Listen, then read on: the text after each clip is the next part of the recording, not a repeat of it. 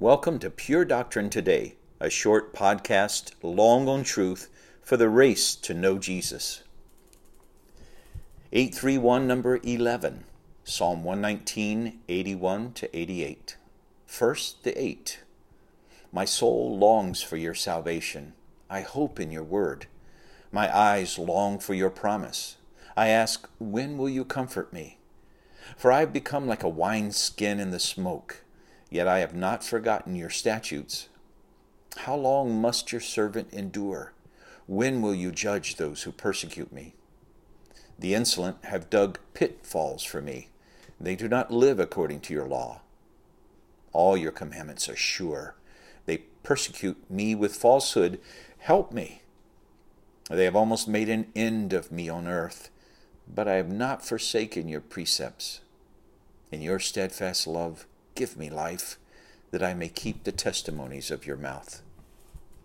Three insights. Number one, it is no weakness to cry out for help and relief and rescue from the Lord. Verse 82 We know He has promised to rescue us from our enemies, but when the rescue is not quickly coming, we need to cry out, When will you comfort me? It's okay. It's okay to do.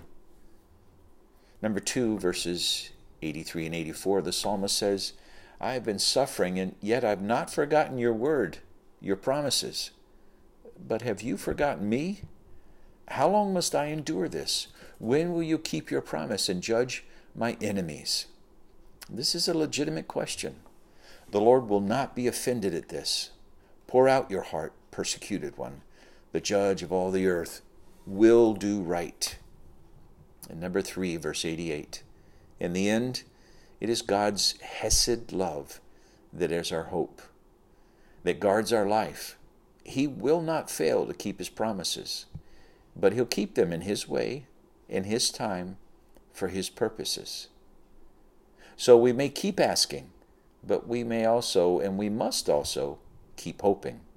God's perfect record of justice and Hesed love will be maintained.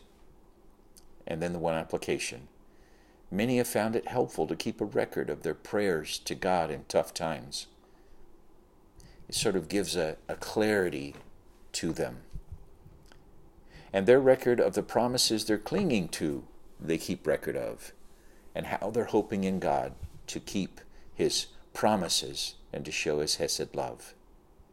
If this has been a blessing to you, share it with someone. We'll see you next time.